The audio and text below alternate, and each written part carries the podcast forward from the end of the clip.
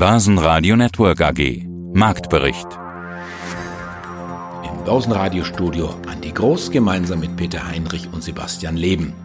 Sie hören heute den Vorstand von Strabag, Thomas Birtel, nach dem dritten Rekordjahr in Folge den globalen Anlagestrategen Kai Kutime und seine Einschätzung zu Wirecard, der Deutschen Bank und Boeing, einen erbosten Volker Hellmeier mit der Forderung beendet den Lockdown, Vermögensverwalter Michael Reuss zur Frage, warum Qualitätstitel nicht zwangsläufig die besten Performer sein müssen, außerdem Stefan Albrecht, der einen zweiten Einbruch erwartet, den Chefvolkswirten der Commerzbank Dr. Jörg Krämer und zu den Zahlen von Vielmann Finanzvorstand Zeiss. Alle Interviews hören Sie außerdem in voller Länge auf börsenradio.de und in der Börsenradio-App. Der Markt hat den Unkenrufen aus Wirtschaft und Unternehmen getrotzt und erneut eine Rallye aufs Parkett gelegt. Anleger setzen auf das Ende der Corona-Restriktionen und auf reichlich Geld von den Notenbanken und Regierungen. Einzig die Wirecard-Aktie verliert erneut knapp 10 Prozent und rutscht sogar unter 90 Euro. Jörg Krämer, Chefvolkswirt Commerzbank. Der DAX steht bei fast wieder 11.000. Also aus meiner Sicht gefühlt ohne Statistiken ist der DAX überraschend stark. Ich persönlich rechne mit einem weiteren Rückfall. Was raten Sie dem Anleger? Ja, man kann nicht generell raten, aber äh, wir haben natürlich einen, eine starke Erholung gesehen im DAX, nachdem er vorher eingebrochen war mit einer Geschwindigkeit, die wir selbst 1929 nicht gesehen haben. Er hat sich danach erholt, wie die meisten Aktienmärkte weltweit, weil die Neuinfektionszahlen gesunken sind und damit die Hoffnung aufkam, dass wir langsam Corona überwinden. Aber die schlechten, richtig schlechten Bilanzzahlen kommen ja alle noch. Und äh, die Gewinnschätzung der Unternehmen sind alle zu hoch, werden noch äh, weiter zurückgehen. Negative Gewinnrevisionen drohen ein Bombardement schlechter Nachrichten von den Unternehmen. Und da ist es natürlich durchaus möglich, dass wir nach dieser reflexhaften Erholung jetzt, die stark ausgefallen war, dass wir danach mal wieder ordentlich nach unten gehen. Das ist klar. Mittelfristig allerdings glaube ich, sagen wir mit Blick auf, auf zwölf Monaten, dass der DAX dann, dann eher höher liegt, weil mit der Zeit die Volkswirtschaft sich natürlich erholen wird von Corona, auch wenn die Erholung langsam ausfallen wird. Jetzt haben wir über viel Kritisches gesprochen, viel Ernstes. Sorgen der Wirtschaft ist dabei. Sehen Sie was Positives, wie man aus Corona rauskommt und was übrig bleibt? Ja, ich meine, das ist ja nicht die erste Pandemie, die wir sehen in den letzten Jahren. Und äh, das Positive wird sein, dass wir auf die nächste Pandemie, die irgendwann kommen wird, natürlich viel besser vorbereitet sind. Dann werden wir wieder Läger haben mit äh, genug Atemmasken. Dann werden wieder mehr Kapazitäten in den Krankenhäusern auch da sein. Und dann werden wir vermutlich nicht nochmal einen solchen Lockdown haben müssen, der jetzt die, schwerste Rezession seit den 30er Jahren ausgelöst hat, weil wir eben nicht vorbereitet waren, auch nicht gewöhnt waren, damit umzugehen. Beim nächsten Mal werden wir besser vorbereitet sein. Der DAX schloss 2,9 Prozent fester bei 11.108 Punkten. Topwerte waren die Deutsche Bank und MTU nach Zahlen mit einem Plus von jeweils über 10 Prozent. Der MDAX legte 2,6 Prozent zu und schloss bei 23.406 Punkten. Der ATX in Wien legte 4,2 Prozent zu und schloss bei 2.255 Punkten. Mein Name ist Volker Hellmeier und ich bekleide die Position des Chefanalysten bei Solvecon Invest in Bremen. Nach sieben Wochen Corona-Lockdown gibt's jetzt die ersten Lockerungen, aber eben nicht einheitlich oder nachvollziehbar, was die Logik angeht. Das hat sich am Wochenende jetzt nochmal gezeigt bei Anne Will, wo Laschet, Lindner und Lauterbach förmlich aufeinander losgegangen sind. Die Nerven liegen blank. Bei Ihnen auch? Nein, sie liegen nicht blank, sondern wir haben ja ganz belastbare Fakten und Daten. Und äh, wenn wir uns diese Daten anschauen, dann hat das Lager derjenigen, die eine Lockerung anmahnen, absolut recht. Wenn wir uns die Eingangsposition beim Shutdown, beim Lockdown in Deutschland anschauen, wurden Definitionen mitgeliefert, ab wann dann wieder entspannt werden kann. Und genau diese Regeln, die sich die Politik für die größte Einschränkung unserer Verfassung und unserer Ökonomie aufgestellt hat, werden von der Politik selber gebrochen. Das heißt, wir haben heute eine Verdopplungszeit, die liegt irgendwo im Bereich von 55 bis 60 Tagen. Ab 10 bis 14 Tagen wollten wir über Lockerungen sprechen. Dann bekamen wir noch ein Diskussionsverbot quasi vom Bundeskanzleramt. Die gute Kanzlerin wollte keine Diskussionsorgien über Exit-Strategien. Dann werden von Seiten der Virologen neue Zahlen ins Spiel gebracht. Und da erkenne ich eine Form der Beliebigkeit. Ich schaue mal auf Strukturen.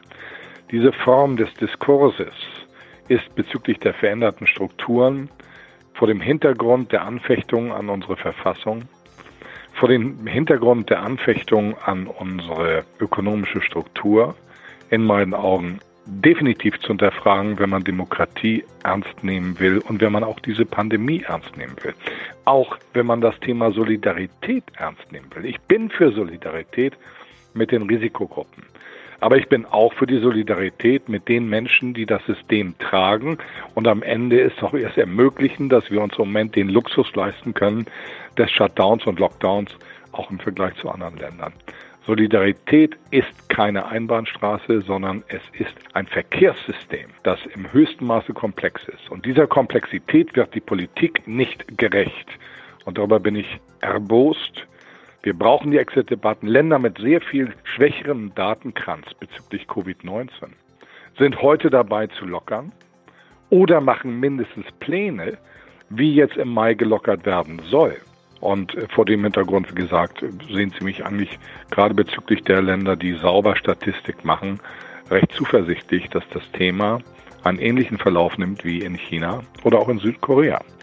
In China haben wir heute noch unter 900 akut Infizierte. In Südkorea sind es unter 1600. Und das sollte man auch immer dann auf die Bevölkerungsgrößen beziehen und dann sich fragen, ob der Aufwand, der betrieben wird, vor dem Hintergrund einer gesellschaftspolitischen Solidarität in der Breite und Tiefe angemessen ist oder nicht. Passend zum Corona-Thema, die US-amerikanische Biotech-Firma Gilead hat mit dem Wirkstoff Remdesivir zur Behandlung von Covid-19 einen Zwischenerfolg erzielt. Eine erste Studie hat einen sogenannten primären Endpunkt erreicht was nichts anderes bedeutet, als dass weiter getestet wird, um zu sehen, ob das Ebola-Medikament auch gegen das neue Coronavirus hilft. Mein Name ist Michael Reuss von der Vermögensverwaltung Huber Reuss und Kollegen aus München. Herr Reuss, dann nehmen Sie doch mal bitte Ihre Glaskugel raus, putzen die nochmal richtig und schauen mal, was Sie drin sehen. Wo stehen wir mit dem Markt, mit Corona, mit unseren Aktien, mit unseren Investments in einem Jahr? Da muss ich leider sagen, so lange kann ich gar nicht polieren, dass da die Glaskugel wieder klar wird. Also Sie wissen ja, dass ich solche Aussagen nicht mag und dass das eigentlich unmöglich ist. Das kann man nicht prognostizieren. Man kann nur mal, wie gesagt, das kleine und das große Bild anschauen.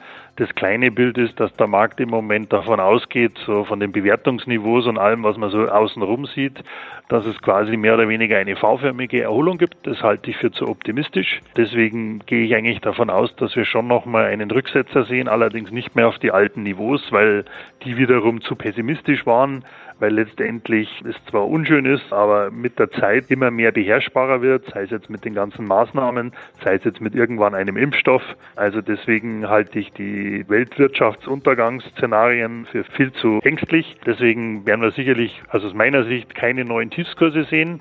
Dazu ist einfach jetzt schon wieder viel zu viel Kapital im Markt, also speziell durch die Notenbank die Regierungen. Aber wir werden sicherlich eine Korrektur sehen, die wird wahrscheinlich spätestens mit den Zahlen fürs zweite Quartal die sehr wahrscheinlich sehr schrecklich werden, nochmal einsetzen. Und dann kommt das große Bild wieder ins Spiel. Man sieht halt einfach, der Geldwert wird schrittweise immer mehr ausgehöhlt und ich muss für mein Geld Anlagemöglichkeiten suchen. Und da erscheint mir halt Produktivkapital von guten Firmen, von Qualitätsfirmen, kombiniert mit Technologiewerten, die einfach weiterhin großes Wachstum versprechen, erscheint mir in dem Umfeld, vielleicht mit ein bisschen physischem Gold gepaart, erscheint mir dann doch die beste Strategie zu sein, A, mein Vermögen zu halten und über die Zeit eine attraktive Rendite zu erzielen. Das hätte ins Auge gehen können. Die Coronavirus-Krise hat bei Daimler den Gewinn einbrechen lassen. Im ersten Quartal bleiben nur noch 94 Millionen Euro. Immerhin kein Verlust. Vor einem Jahr standen hier stolze 2,1 Milliarden Euro. Der Umsatz ging vergleichsweise leicht zurück um nur 6 Prozent. Mein Name ist Stefan Albrecht. Ich bin Vorstand der Albrecht Sie Vermögensverwaltung AG in Köln. Der Prinz von Köln zu sein war leicht im Vergleich zu Vermögensverwalter zu sein in Corona-Zeiten? Wie ist denn Ihr Zwischenfazit nach sechs Wochen Shutdown der Wirtschaft? Fazit, was sagen Ihre Kunden? Was haben Sie für Sorgen? Was antworten Sie Ihren Kunden? Was stellen die für Fragen? Also ich kann nur sagen, die Kunden sind schon in einem gewissen Maße besorgt. Wir nehmen die Sorgen vor allen Dingen sehr ernst, versuchen ihnen aber auch klarzumachen, dass auch die Corona-Krise rein von der Psychologie ähnlich verläuft an den Börsen wie jede andere Krise auch, die wir, ich rede mittlerweile von fast 40 Jahren, an der Börse miterlebt haben. Das Muster, das Schema, wie es abgeht, ist eigentlich immer das gleiche. Erst kommt die Panik, dann kommt eine Gegenbewegung und dann ist nicht auszuschließen, dass es nochmal eine zweite Welle gibt. Die zweite Welle haben wir noch nicht gesehen. Es hat sich alles relativ beruhigt. Aber wichtig ist, dass man breit aufgestellt sein Depot haben sollte und eng mit dem Kunden auch kommunizieren sollte. Wir geben jetzt jede Woche eigentlich einen kurzen Marktkommentar an unsere Kunden raus, die das haben wollen. Andere sagen, lasst uns damit in Ruhe. Ihr macht das schon. Also das Vertrauen in unsere Arbeit ist schon sehr groß, aber es ist einfach wichtig, den Kunden so ein bisschen emotional abzuholen, die Sorgen ernst zu nehmen. Und wir haben Gott sei Dank, dadurch, dass wir die Depots gut aufgestellt hatten, als es diesen Crash gab mit dieser Panik im März, haben wir, wenn der DAX oder die Börsen 30, 40 Prozent zum Teil verloren haben, lagen wir bei 10 Prozent. Mir tun die 10 Prozent weh, aber wenn ich investiert sein möchte, dann kann ich nicht sagen, ich, äh, wenn es runtergeht, bin ich gar nicht dabei. Das wird nicht funktionieren.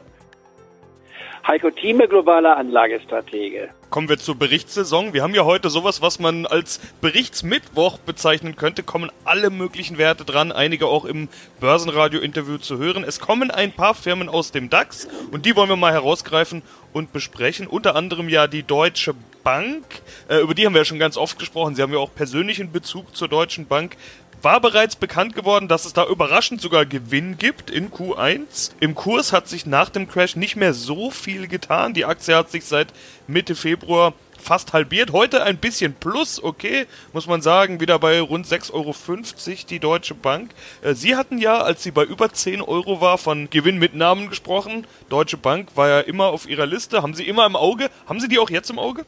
Oh ja, jetzt wieder im Auge. Wer uns dort gefolgt ist, hat den letzten Stopp bei neun ein Viertel angesetzt und ist dann draußen. Das war die richtige Chance.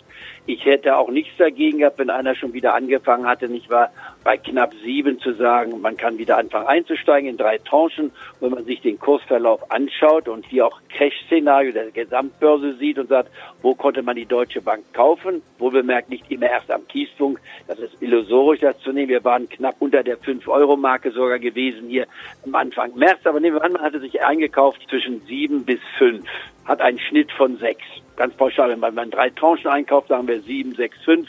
Es nur mal so pauschalisierend zu sagen, wer also einen Schnitt bei sechs hat oder um sechs hat, kann weiter drin bleiben in der Deutschen Bank. Und hier gilt genau das Gleiche. Wenn man 15 bis 20 Prozent hat, würde ich das erste Drittel wieder rausnehmen und das zweite Drittel bei 25 bis 30 Prozent rausnehmen und den Rest so absichern, dass ich dann nicht mehr einen Verlust beim letzten Drittel habe, sondern mit einem Plus von mindestens 20 Prozent oder 25 Prozent rauskomme. In anderen Worten, ich sehe für die Bank eine Möglichkeit, dass wir tatsächlich auf die 7 kommen.